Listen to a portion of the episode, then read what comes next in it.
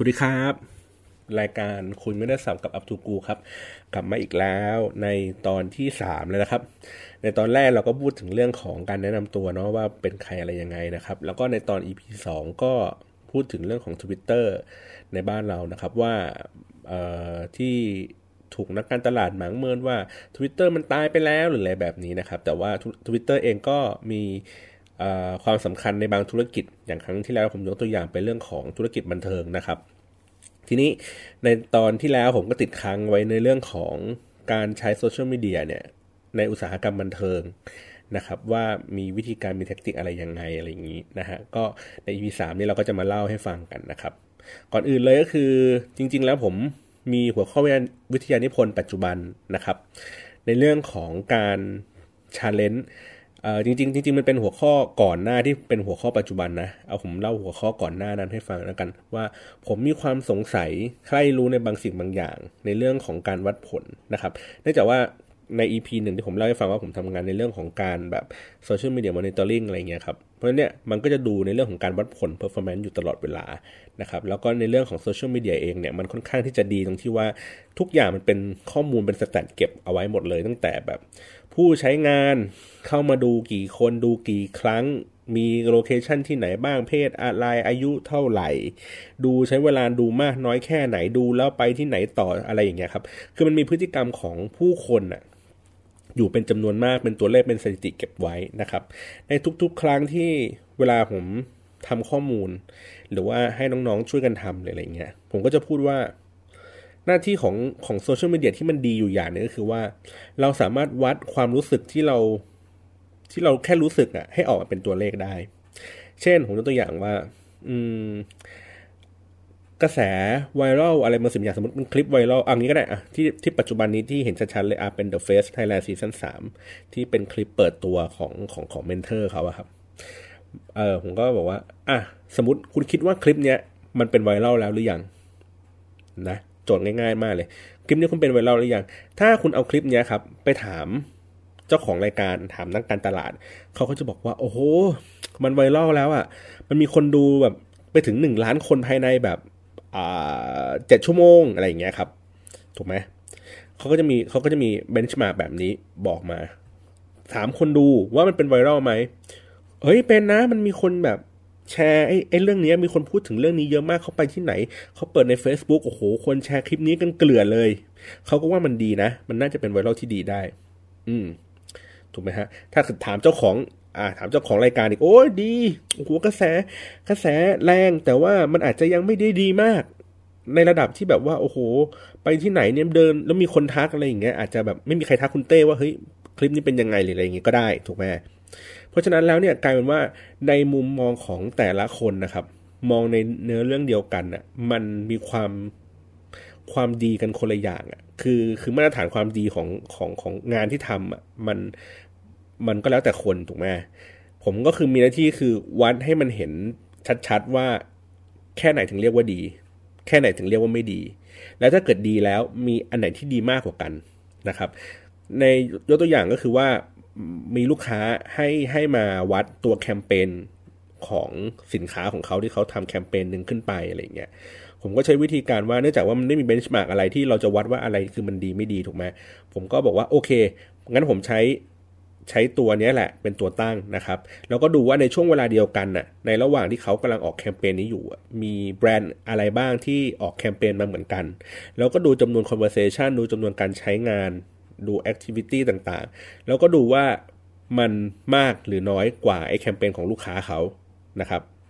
ก็เป็นการเบนช์มาว่าในระยะเวลาเดียวกันนั้นเขาเป็นที่เท่าไหร่ ในขณะเดียวกันก็คือว่าก็ตั้งคำถามว่า เอ๊ะ แล้วห่างจากคำที่เรียกว่าดีแค่ไหน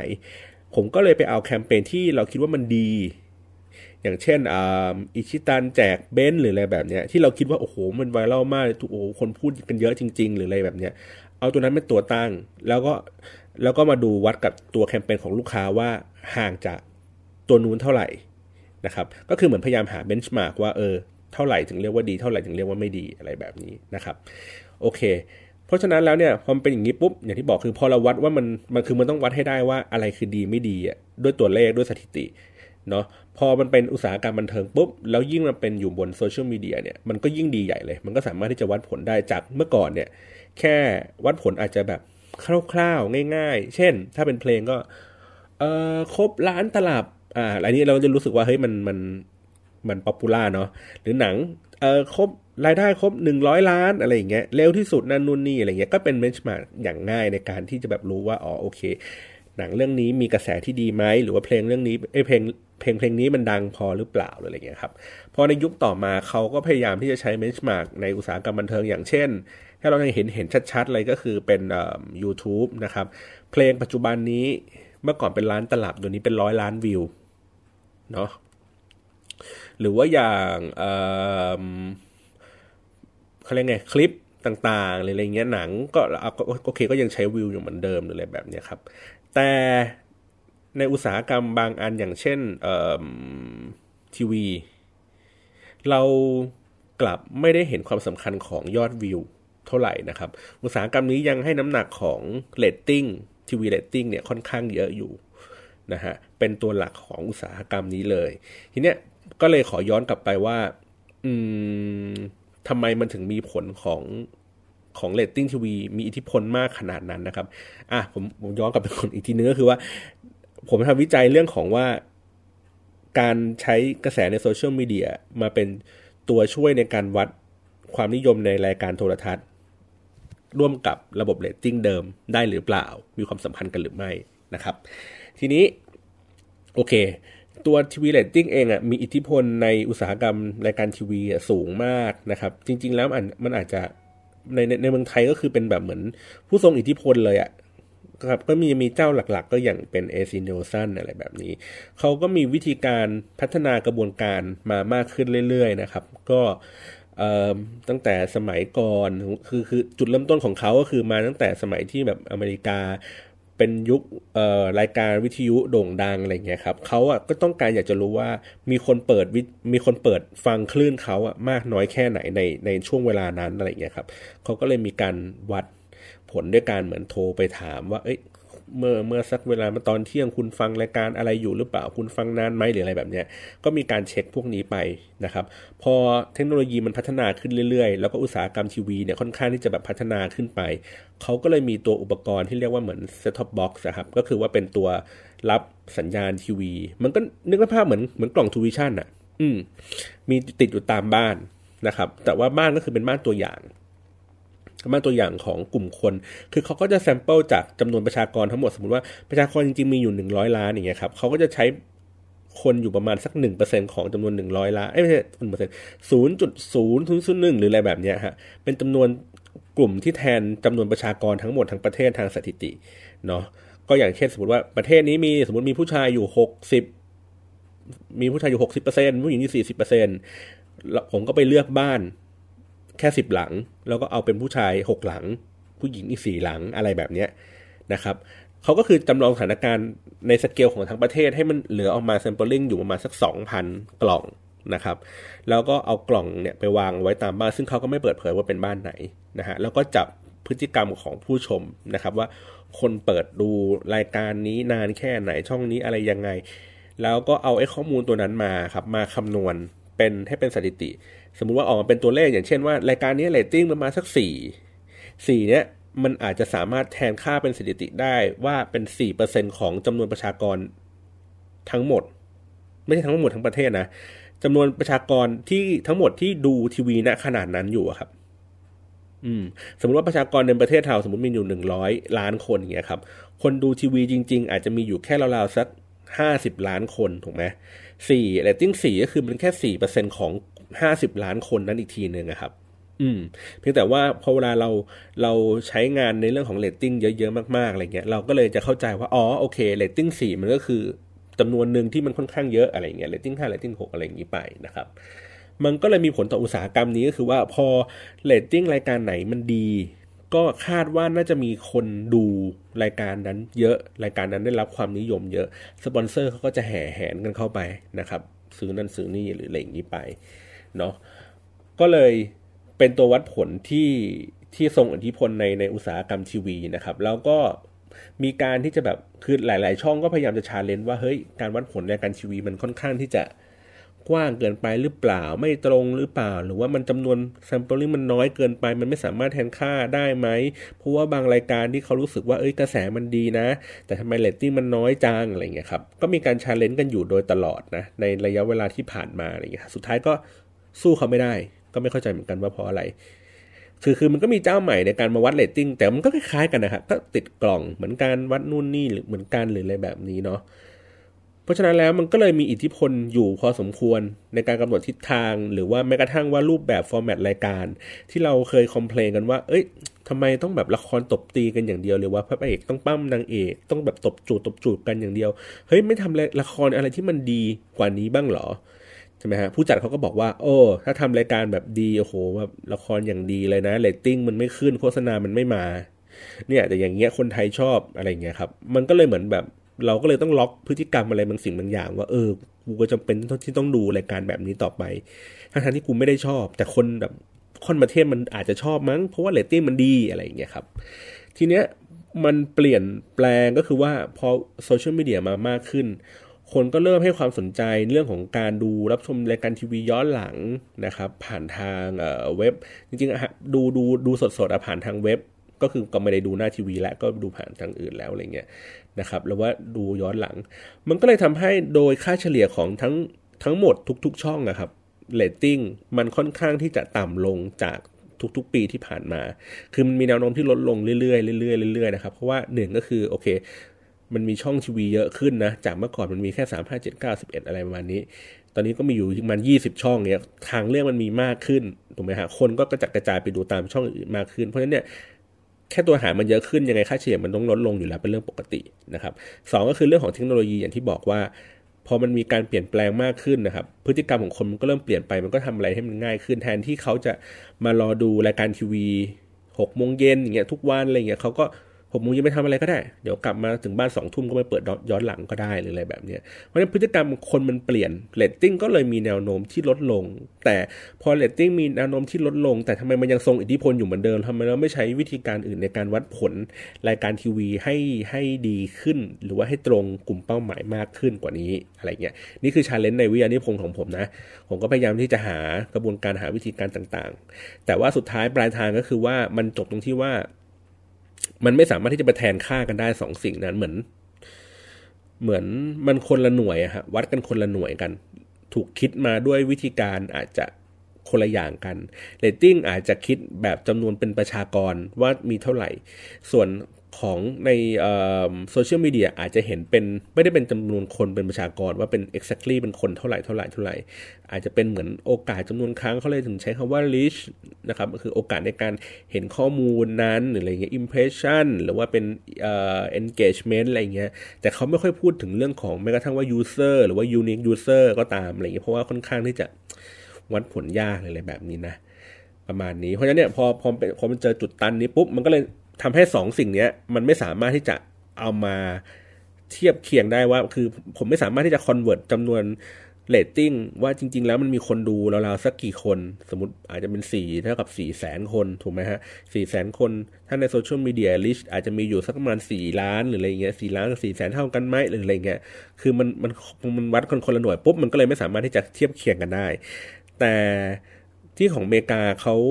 ที่ AC Nielsen ที่อเมริกาครับเขามีการวัดผลแยกกันเป็น 2 อันเลย ก็คือว่าใช้วิธีการใช้เรตติ้งเหมือนเดิม ก็ยังวัดผลแบบเรตติ้งเหมือนเดิมอยู่ กับเรื่องของ social rating นะครับเขาเรียกว่าเป็น social TV ratingถ้าผมจำไม่ผิดนะ ก็คือว่าวัดผลความนิยมบนโซเชียลมีเดียของรายการทีวีโดยเฉพาะเลย เขาก็จะใช้สูตรของเขาในการคำนวณมา แล้วก็วัดผลตรงนี้เลย เพราะฉะนั้นแล้วเนี่ยสองสิ่งนี้ก็จะ แยกออกจากกันเป็นคนละโลกกันไปเลยนะครับ เวลาเขาไปขายรายการทีวีไงครับเขาก็จะเอาไอ้ทั้งสองอันเนี้ยไปขายด้วยกัน คือหมายถึงว่าขายทั้งเรตติ้งก็คือว่าโอเค คุณก็ยังต้องการ popularity อยู่นะ ต้องการจำนวนคนที่ที่เห็นรายการทีวีนั้นมาก เพื่อที่คุณจะขายสปอนเซอร์ได้คุ้ม ในขณะเดียวกันในโซเชียลมีเดียเองเขาก็เอาไอ้สิ่งนี้ไปด้วยเอาไปขายด้วยเพราะว่าก็คือเป็นโอกาสอีกอันหนึ่งที่จะทำให้คนบนโลกโซเชียลมีเดียได้เห็นเหมือนกันนะครับ คือแพ็ค ทั้งคู่เอาไปขายกันเลย แต่ว่าในเมืองไทยเองอะ่ะ มันไม่ค่อยมีรายการที่แพ็คทั้งสองสิ่งเนี่ยเอาไปขายพร้อมกัน เขาจะเอาเรตติ้งอะขึ้นเป็นหลักแล้วโซเชียลมีเดียเป็นของแถมเสมอก็คือว่า โอเค คุณมาซื้อรายการทีวีนะ คุณมาสปอนเซอร์รายการนะ คุณมีตั้งแต่ว่าลงสปอนเซอร์ ลง tie-in ลงตรงนั้นตอนนี้ทำเป็นสกู๊ปพิเศษนั่นนู่นนี่ไป แล้วเราจะแถมโพสต์ในโซเชียลมีเดียที่เป็นของรายการให้จำนวนกี่โพสต์กี่โพสต์ไปอะไรเงี้ยเขาไม่ได้ตั้งธงว่าจะขายอย่างนี้อย่างเดียว เช่น สมมติในรายการมันมีสมมติโตโยต้าเป็นสปอนเซอร์อยู่เงี้ยครับเขาก็ซื้อเฉพาะรายการอย่างเดียวถูกไหมภาพถ่ายรายการเขาเอารถเอาไป tie-in นั่นนู่นนี่อะไรอย่างนี้ไป แต่ว่า สมมติถ้าเกิดเขาไม่ซื้อในออนไลน์ปุ๊บเนี่ยหรอปะก็คือโอเคภาพในรายการยังเป็นโตโยต้าอยู่ก็ยังเอามาใช้อยู่ในโซเชียลมีเดียได้อยู่แต่ว่าถ้าเกิดว่าเขาไม่สามารถเขาไม่เขาไม่ไปซื้อในแพ็คออนไลน์เนี่ย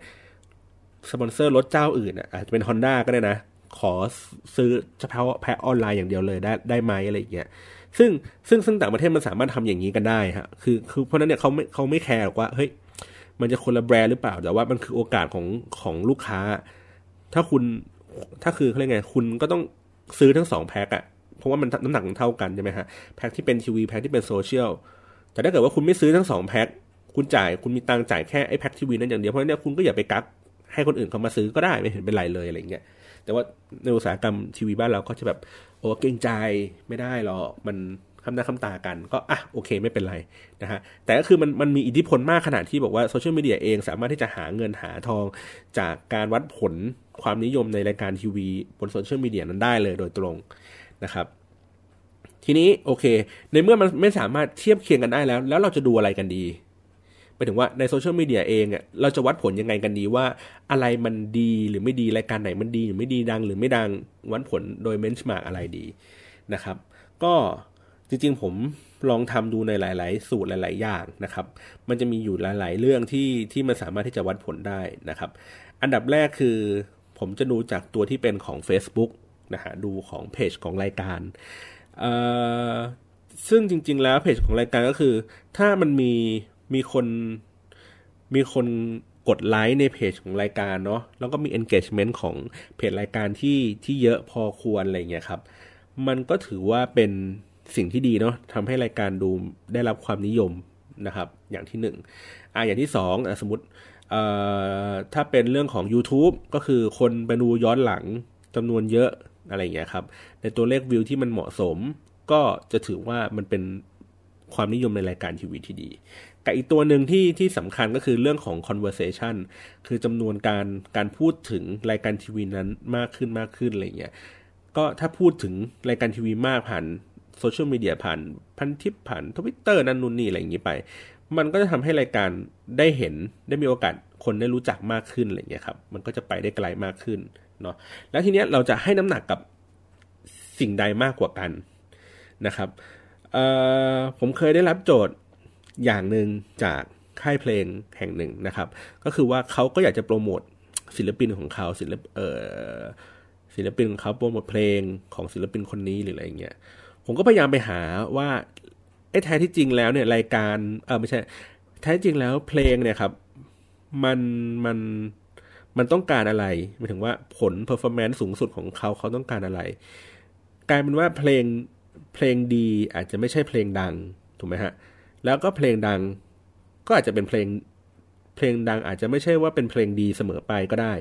เนาะคือคือเราต้องแยกแยกให้ออกจากกันก่อนว่าเออคอนเทนต์ที่ดีกับคอนเทนต์ที่ดังเนี่ยมันมันมันคนละอย่างกันอย่างเพลงเนี้ยครับ เพลงที่ดังมันอาจจะไม่ใช่เป็นเพลงที่ดีก็ได้ แต่ว่ามันถูกเปิดซ้ำอยู่บ่อยๆ ได้ยินบ่อยๆ จนเรารู้สึกว่าโอ้โห ไปที่ไหนเราก็เจอ ไปที่ไหนเราก็ได้ยิน นึกภาพเหมือนสงกรานอย่างเงี้ย ขับรถไปจอดเล่นน้ำที่ไหน กูต้องได้ยินเพลงเนี้ย กูต้องได้ยินแวนฟอร์ลอเฟียทุกครั้งที่แบบขับไปบนถนนในงานสงกราน อันนี้ผมถือว่าเป็นเพลงดังนะ เพราะว่ามันมีความถี่ในการเปิดเยอะเรามีโอกาสที่ได้ยินบ่อยครั้งนะครับ แต่เขาอาจจะไม่ใช่เป็นเพลงดีก็ได้ถูกไหมในขณะเดียวกันคือเพลงดีที่ทำมาโอ้โหมิวสิกออเรนจ์มันอย่างดีแต่งเนื้อมาอย่างดีทุกอย่าง ก็อาจจะไม่ใช่เป็นเพลงที่ดังก็ได้เสมอไป เพราะฉะนั้นเนี่ยในอุตสาหกรรมนี้เขาต้องการเพลงที่ดังถูกไหมฮะเพื่อให้คนรู้จักมาก แต่เขาอาจจะทำดีหรือไม่ดีก็ได้กันแล้วแต่เขานะครับ เพราะฉะนั้นแล้วมันกลายเป็นว่าความถี่ในการเปิดเพลงเนี่ยการการได้ยินเพลงเนี่ยมันมีผลต่อ ต่อการต่อคุณภาพของของในการวัดผลของเพลงนี้ว่ามันประสบความสำเร็จหรือเปล่าหรืออะไรเงี้ย เพราะฉะนั้นผมก็เลยแบบโอเคนำเสนอแพ็กเกจนั่นนู่นนี่ไปเพื่อให้เพื่อให้เพลงนี้มีโอกาสที่จะทำให้คนนะได้ยินมันมากขึ้นนะครับ เหมือนกันเพราะฉะนั้นผมเลยคิดว่า เอ๊ะ ในเมื่อมันเป็นสูตรวิธีการเนี้ยในรายการทีวีเองอะ่ะการที่เรามี conversation ที่มันเพิ่มขึ้น การพูดถึงรายการเพิ่มมากขึ้น มันก็น่าจะมีผลทำให้รายการทีวีนั้นได้รับความนิยมมากขึ้นเช่นกันนะครับ ทีแรกก็เอ่อทีแรกคิดกับอีกตัวหนึ่งก็คือว่านอกเหนือจากตัวที่เป็น conversation ที่จำนวนคนพูดถึงรายการเยอะแล้วเนี่ย ผมมองในเรื่องของ reach ก็คือว่าเรื่องของการที่คนเขามีโอกาสได้เห็นข้อมูลของรายการทีวีมากขึ้น เมื่อได้เห็นมากเท่าไหร่ คนก็น่าจะแบบเห็นแล้วแบบรู้สึกอยากจะติดตามชมรายการทีวีนั้นมากขึ้นนะครับ มีการเห็นกับการพูดนะ เพราะฉะนั้นมันมีอยู่สองเรื่องนะครับ ผมก็เลยเอาตัวเลขสองตัวนี้ครับ ไปเทียบกับเรตติ้งเนาะคือคือดูดูดูดูว่ามันมีความสัมพันธ์กันหรือเปล่า คือเอาไปขึ้นกราฟเลย เอามาดูว่า เออกราฟดูดูมีแนวโน้มมากกันหรือเปล่า กลายเป็นว่าเรตติ้งกับในโซเชียลมีเดียเองเนี่ยในในในเรื่องของ reach หรืออะไรเงี้ยมันสวนทางกัน คือหมายถึงว่าในบางในบางตอนเรตติ้งดูสูง แต่ reach ในโซเชียลมีเดียดูต่ำ ในบางตอนโซเชียลมีเดียมี reach สูง แต่เรตติ้งทางนู้นก็ต่ำแทนหรืออะไรเงี้ยมันสลับกันไปสลับกันมา แต่ถามว่ามันสลับกันอย่างนี้ตลอดเวลาไหมก็ไม่ใช่บางครั้งก็ reach ก็สูงเรตติ้งก็ตามหรืออะไรเงี้ยเพราะฉะนั้นมันก็มันดูไม่ดูไม่มีผลไม่มีแนวโน้มกัน แต่จุดหนึ่งที่เห็นเลยชัดๆ ก็คือว่าการเห็นในโซเชียลมีเดียเยอะส่งผลทำให้เรตติ้งรายการทีวีในตอนต่อไปครับในสัปดาห์ต่อไป อาจจะมีแนวโน้มที่สูงขึ้น พูดถึงเรื่องของเรตติ้งกับจำนวน reach ใช่ไหมฮะ คือโอเค มันมีความสัมพันธ์ก็คือว่า มันในขณะที่เรากำลังดูรายการทีวีอยู่นะครับ ในขณะเดียวกันเนี่ย บางคนเขาก็ดูทั้งสองจอ ก็คือดูทั้งทีวี ดูทั้งโซเชียลมีเดียด้วยนะครับ อย่างที่ผมบอกว่ามันมันเพิ่มอัตราในการรับชมรายการทีวีมากขึ้นเนาะ แล้วว่าหรืออีกบางคนก็คือดูผ่านทางโซเชียลมีเดียอย่างเดียวก็มี คือคือไม่ดูผ่าน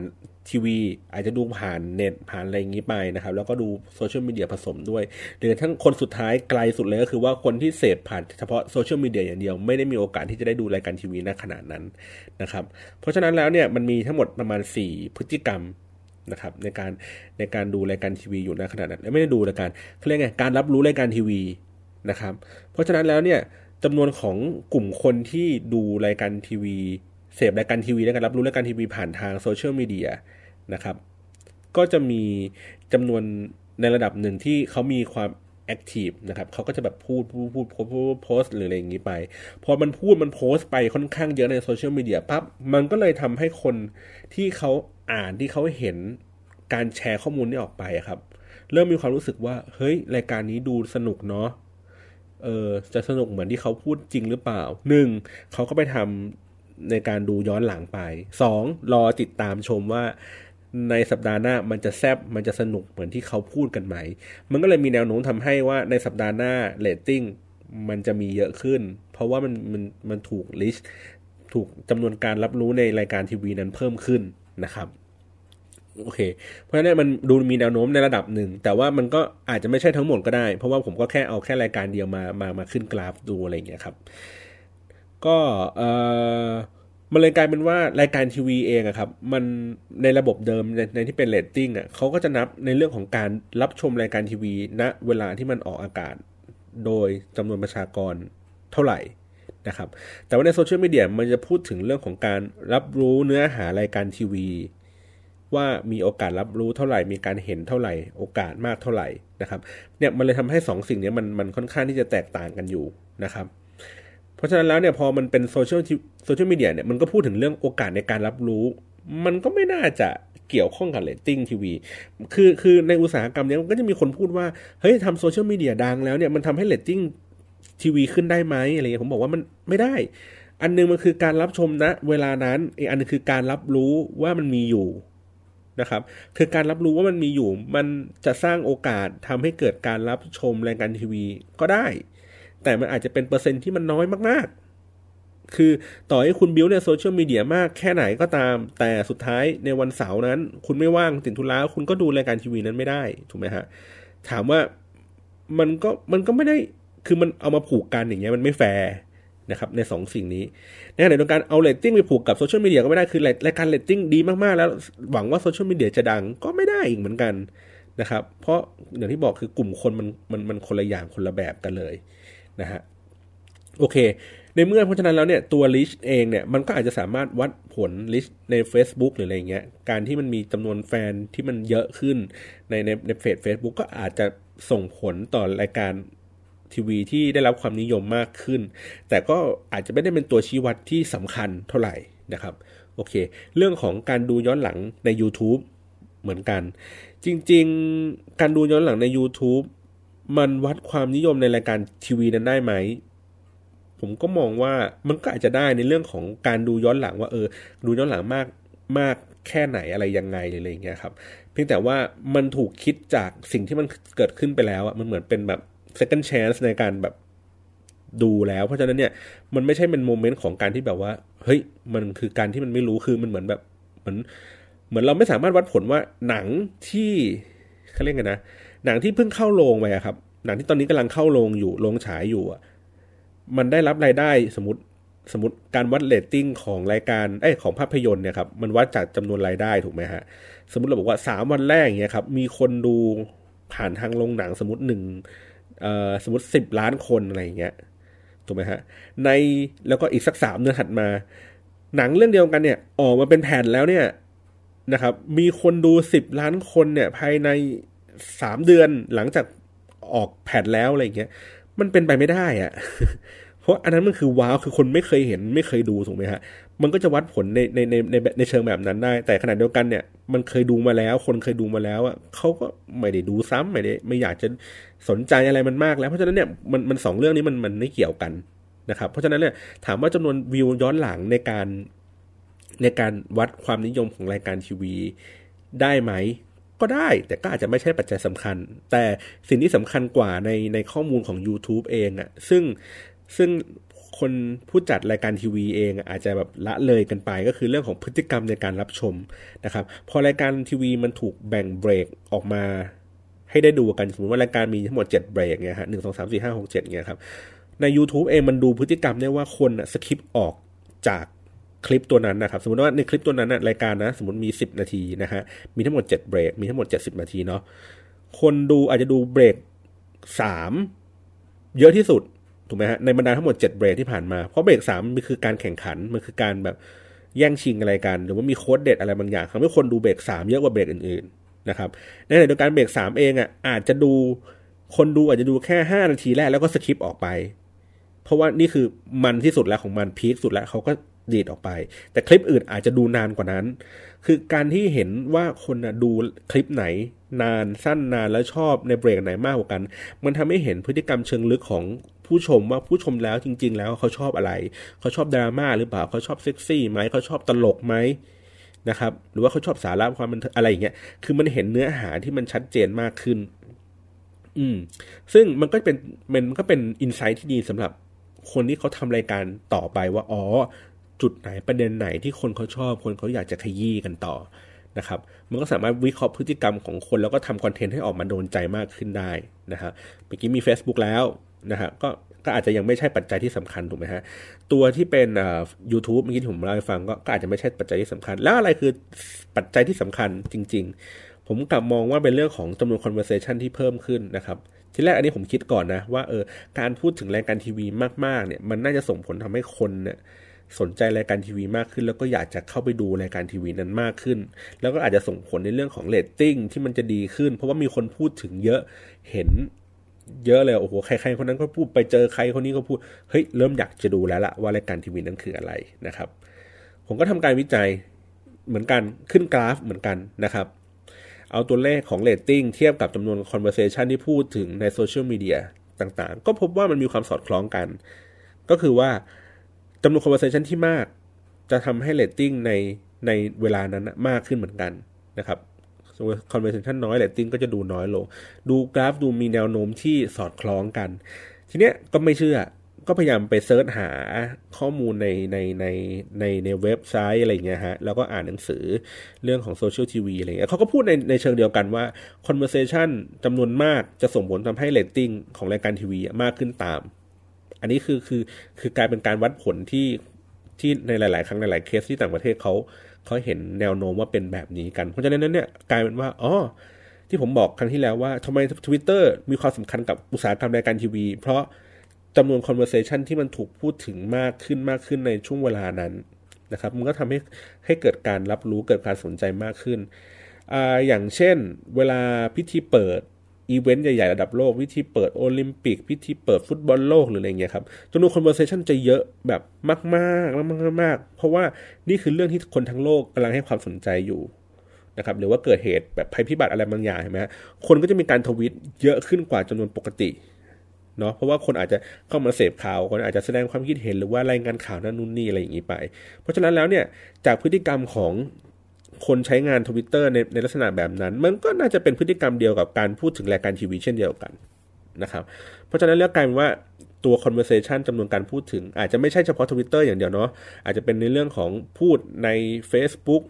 ตั้ง status พูดถึงตั้งในกระทู้ในพันทิป ทุกอย่างมารวมกันเนี่ยจำนวน conversation ที่พูดถึงเยอะๆเนี่ยมันก็เลยทำให้รายการทีวีอาจจะดูมีแนวโน้มที่ประสบความสำเร็จมากขึ้น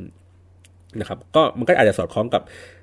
plan ที่ผมเคยคิดเอาไว้เกี่ยวกับเรื่องค่ายเพลงใช่ไหมที่ที่โปรโมทเพลงอะไรเงี้ยว่า การที่เพิ่มความถี่ให้กับเพลง นั้นก็จะทำให้เพิ่มโอกาสให้คนเนี่ยได้ยินมันมากขึ้น แล้วก็อาจจะทำให้เพลงนั้นดังขึ้นได้ เหมือนกันครับ การที่เราพูดถึงรายการทีวีนั้นเยอะๆผ่านทางโซเชียลมีเดียนะครับ มันก็อาจจะมีผลทำให้รายการทีวีนั้นได้ อะคำถามต่อมาก็คือ แล้วเราจะพูดเยอะแค่ไหน หรือว่าเท่าไหร่ถึงจะเรียกว่า ประสบความสำเร็จ หรือว่าที่มันว่าเป็นเรื่องที่ดีหรืออะไรเงี้ยครับ ก็จริง ๆ แล้วผมก็ไม่รู้หรอกนะสเกลว่าเท่าไหร่ ว่าว่าเท่าไหร่ถึงจะเลอะเยอะเท่าไหร่ถึงจะดีอะไรเงี้ยครับ มันมีกราฟตัวหนึ่งก็คือเอามีมีสองตัว ตัวแรกก็คือเรื่องของ Twitter Trend อย่างที่ผมบอกคือว่า Twitter Trend เองมันจะดูจำนวนปริมาณว่าคนมันพูดถึงนะ เวลานั้นเยอะน้อยแค่ไหนอะไรเงี้ยนะครับ มันก็จะพอให้เห็นว่า อ๋อ โอเค รายการนี้ สมมติถ้าเป็น The Voice เอง The Voice เองมีวอลลุ่มอยู่ราวๆสักเกือบเกือบแสนต่อต่อสัปดาห์ที่ on air อะไรอย่างเงี้ยครับ หรือถ้าเป็นแบบ The Face เองอาจจะเยอะกว่านั้นหรืออะไรแบบนี้เนาะเพราะนั้นก็จะเป็น benchmark ที่ที่ที่วัดว่าถ้าเกิดสมมติคุณทำรายการต่อไปอื่นๆเงี้ยคุณขยับเข้าใกล้ The Voice The Face มากแค่ไหน คุณห่างจากเขามากแค่ไหนอะไรเงี้ยดูจากจำนวนปริมาณตัวนั้นก็ได้นะครับ หรือว่าอีกตัวหนึ่งที่ผมใช้ก็คือผมก็ใช้ reach เหมือนกันนี่แหละ ก็คือโอกาสในการรับรู้รายการทีวี ว่ารายการทีวีนี้มีอยู่ แล้วก็ตั้ง benchmark ไป ทีนี้ผมใช้ตัว reach เองเนี่ยผมเก็บข้อมูลมาตั้งแต่ปีสักสักสองปีก่อนในการเริ่มทำโปรโมทรายการทีวีแรก ๆ เลยสมัยนั้นนะครับ แล้วก็เก็บข้อมูลมาเรื่อยๆ ในในทุกๆ รายการที่ได้ที่ได้มีโอกาสได้เข้าไปทำวางแผนในเรื่องของโซเชียลมีเดียนะครับ ผมก็จะเห็นสเกลเห็น gap ขึ้นมาอันหนึ่งว่า รายการทีวี ลักษณะแบบเนี้ยมันน่าจะได้ประมาณนี้รายการลักษณะที่แบบนี้ก็น่าจะได้ภาพใหญ่มากขึ้น แต่ว่าในในในใน gap ตัวนั้นก็คืออาจจะมีตั้งแต่สัก reach นะฮะรายการทั่วๆไปเอ่อไม่ได้ดังมากไม่ได้มีรายไม่ได้มีดาราแม่เหล็ก แล้วก็อยู่ในช่องเอ่อไม่ใช่ช่อง 3579ครับเป็นช่องอื่นๆทีวีดิจิตอลเขาจะได้หลักราวๆสัก 10 ล้าน reach ไม่สิบจนถึงห้าสิบล้านไม่เกินนี้นะครับ ต่อให้รายการดังแค่ไหนอะไรยังไงเนี่ยเขาก็จะวิ่งกันอยู่ราวๆเนี้ยสิบถึงห้าสิบล้านไม่เกินนั้นนะครับ รายการที่ step ขึ้นไปอีกอีกสเกลหนึ่งก็หลักระดับหนึ่งร้อยล้านหนึ่งร้อยล้าน reach นะครับ ก็เป็นรายการทีวีที่มีดาราแม่เหล็กเข้ามานะครับ คนก็จะมีการพูดถึงมีการรับรู้อยู่ประมาณสักหนึ่งร้อยจนถึงสักประมาณห้าร้อยล้าน reach นะครับ แล้วก็สุดท้ายรายการสเกลระดับ big คือรายการที่แบบว่าดัง ๆ ตัว top อย่าง The Voice อย่าง The Face อะไรเงี้ยเขาก็จะมีตั้งแต่ประมาณ 500 ล้าน reach ขึ้นไปจนถึงหลักพันล้านเอ๊หลักพันล้าน reach อะไรเงี้ยค่ะคือคือเนี่ยเราก็จะเห็นสเกลของของของรายการทีวีแล้วว่าเออถ้ามันสเกลแบบนี้ก็น่าจะเป็นประมาณนี้นะเออการพูดถึงต่อให้ปั่นให้ตายยังไง มันก็จะพูดถึงแค่นี้เพราะว่ามันก็ไม่ได้มี เขาเรียกไงนะประเด็นอะไรที่มันสามารถที่จะเอามาใช้เพื่อให้ปั่นเพื่อให้คนเกิดการรับรู้อะไรอย่างนี้ได้มากขึ้นนะฮะมันก็จะมีสเกลลักษณะแบบนี้ไปอีกอันนึงที่น่าสนใจก็คือเรื่องของเทรนด์นะครับไม่ไม่ไม่เทรนด์ไม่ใช่เทรนด์ทวิตเตอร์เทรนด์นะเรื่องของแนวโน้มว่ารายการทีวีเองอะครับตัวลิสต์เนี่ยมันมากขึ้น ในในในในสาม EP แรกสามถึงสี่ EP แรกหมายถึงว่า EP ที่หนึ่งมันก็คือมันก็จะดีดขึ้นไปมันคือการเปิดตัวในตอนแรกเนาะหนึ่งตึ้มสองตึ้มสามตึ้มไป แล้วหลังจากสี่ห้าหกเจ็ดแปดไล่ไปเรื่อยจนกระทั่งถึงจบรายการเนี่ย มันจะไม่มีแทบจะไม่มีจุดพีคเพิ่มขึ้นอีกแล้วเพราะคืออย่างที่บอกคือว่าเออรายการทีวีมันมันขายเรื่องของความ wow ครับ คือ อันนี้คือคนไม่เคยเห็นมันดูเป็นวาไรตี้เพราะเนี้ยคนไทยก็จะชอบกันลักษณะแบบนี้มาก็จะไม่ชอบเรื่องที่แบบว่าค่อยๆพัฒนาไปหรืออะไรอย่างนี้เท่าไหร่นะครับเพราะฉะนั้นกลายเป็นว่าสาม EP แรกเป็นการวัด performance ของทั้งทั้งโปรแกรมเลยว่าว่ารายการนี้จะดังไม่ดังแค่ไหน ก็คือว่าวัดอย่างที่ผมบอกว่าถ้าเกิดสมมติรายการเป็นรายการแบบ ไม่ใช่ดาราแม่เหล็กอยู่ในช่องทีวีดิจิตอลถูกไหมฮะมันจะอยู่ที่สิบจนถึงห้าสิบล้าน reach ถูกไหมฮะสาม EP แรกอะ มันดีดขึ้นไปสมมตินะฮะ มันดีดขึ้นไปถึงประมาณสักเจ็ดแปดล้าน โอเค ผมอุ่นใจแล้วล่ะ ว่าอย่างน้อยคือมันแตะราวๆสักสิบกว่าๆแน่ๆนะครับ หรือถ้าเกิดสาม EP แรกอะ มันขึ้นไปรวมกันทั้งหมด มันทะลุสิบล้าน โอเค ไอเนี่ยมันออกไปห้าสิบแน่นอนนะครับ มันมันอาจจะออกไปประมาณสักกี่สิบสามสิบอะไรอย่างนี้ก็ได้ คือมันก็มีแนวโน้มไป เพราะว่าใน EP ที่สมมตินะฮะอัน EP หนึ่งอาจจะเป็นแบบเจ็ด EP ที่สองอาจจะสักสี่ EP ที่สามอาจจะสักสองมันรวมกันกลายเป็นสิบเอ็ดแล้วถูกไหมฮะแล้ว EP ที่สามเนี่ยมันจะค่อยๆ ลดลงไปเหมือนสองเท่าอาหารลงไปเรื่อยๆครับ จากเจ็ดเหลือสี่จากสี่เหลือสองจากสองเหลือหนึ่งจากหนึ่งเหลือห้าแสนเลยอะไรเงี้ยอืม มันจะเป็นลักษณะแบบนี้บางคนก็จะแบบค่อยๆ ตกตกตกไปเรื่อยๆ หรือว่าจนกระทั่งว่าคุณไปสร้างอะไรบางอย่างที่มันแบบ เฮ้ยน่าสนใจใน EP 78อะไรเงี้ยเพื่อดีดไอ้พวกนี้ขึ้นมาอีก แต่ไอ้การดีดขึ้นมาเนี่ย มันจะไม่แรงเท่ากับตอนที่ 3 EP แรกที่เขาทำได้ คือเขาดึงจากศูนย์ให้กลายเป็น 7 ล้านถูกไหมฮะ แต่ถ้าเกิดว่าตอน EP สมมติ7ที่เขาบอกว่าเอออยากจะมีอะไรที่มันดีดดีขึ้นมาสูงๆอะไรเงี้ยเขาก็ไม่สามารถดีดจากสมมติสมมติสมมติตอนนั้นเหลือหนึ่งล้านแล้วเนี่ยเขาไม่สามารถดีจากหนึ่งล้านให้ขึ้นกลับไปเป็นเจ็ดล้านได้เหมือนเดิมแล้ว ไม่มีทางทำได้อยู่แล้วนะครับ หรือว่าถ้าเกิดว่าดึงจาก เจ็ดหนึ่งจากล้านหนึ่งเป็นเจ็ดล้าน คือคุณก็ดีดได้แค่หกถูกไหมฮะ แต่อันนู้นเขาดีดได้ตั้งเจ็ดอะไรเงี้ย เพราะฉะนั้นเนี่ยมันไม่ไม่มีทางทำให้กระแสมันกลับออกมาได้อีกอีกครั้งหนึ่งตอนตอนนั้นอีกทีนึง แต่ว่าในเคสตัดดี้ที่ผมเจอคือ มันก็จะมีจุดพีคของมันอีก อีกก็คือตอนที่ถ้าเป็นการแข่งขันประกวดและ EP สุดท้าย มันเป็นเรื่องของแบบ มันต้องหาผู้ชนะอะไรเงี้ยอย่าง Thailand ก็ Talent อะไรเงี้ยครับใน EP สุดท้ายเนี่ยมันก็ดีดขึ้นมานะสูงสูงกว่าใน EP ทุกๆ EP ขึ้นมาอะไรเงี้ยครับแต่อาจจะไม่ได้เท่าคืออาจจะรู้สึกน่าจะไม่ผิดอาจจะแซง EP หนึ่งด้วยซ้ำว่า EP หนึ่งแต่ว่า EP หนึ่งเองเขาดีดค่อนข้างสูงอยู่เหมือนกัน มันก็เลยอาจจะอาจจะส่งผลทำให้คนอะไปรอลุ้นไปรอเชียร์ใน EP สุดท้ายอะไรอย่างนี้นะครับ เพราะฉะนั้นโดยสรุปแล้วเนี่ยในในรายการ ทีวีในอุตสาหกรรมบันเทิงหรืออะไรอย่างนี้ต่างๆ การใช้โซเชียลมีเดียเองเนี่ยมันก็จะเพิ่มโอกาสในการรับรู้เพิ่มขึ้น แล้วก็พยายามใช้แท็กติกใช้วิธีการว่า เออ อย่างอย่างไหนมันจะเหมาะสม แล้วก็ต้องให้ต้องเข้าเข้าใจในพฤติกรรมของคนใช้ด้วยนะครับว่าว่าไม่ว่าจะเป็นหนังไม่ว่าจะเป็นเรื่องเพลงหรือว่ารายการทีวีอะไรเงี้ยคือสุดท้ายแล้วพฤติกรรมของผู้ชมของลูกค้าจริง ๆ แล้วเขาเขาต้องการอะไร เขาต้องการจะดูซ้ำ เลยไหมทันทีเลยไหมอะไรเงี้ยครับหรือว่าเขาต้องการที่จะแบบเหมือนพูดคุยกันหรือสร้างคอมมูนิตี้หรืออะไรเงี้ยเพราะฉะนั้นแล้วเนี่ยมันไม่สามารถที่จะใช้แผนเดียวกันกับทุก ๆ รายการหรืออะไรอย่างนี้ได้ แล้วก็ต้องดูว่าพื้นฐานของรายการนั้นเป็นยังไงเนาะ เช่น รายการนี้เป็นรายการใหม่ไม่เคยมีแฟนมาก่อน คุณก็ต้องสร้างแฟน สร้างให้คนเขารักรายการรักตัวผู้เข้าแข่งขันนั่นนู่นนี่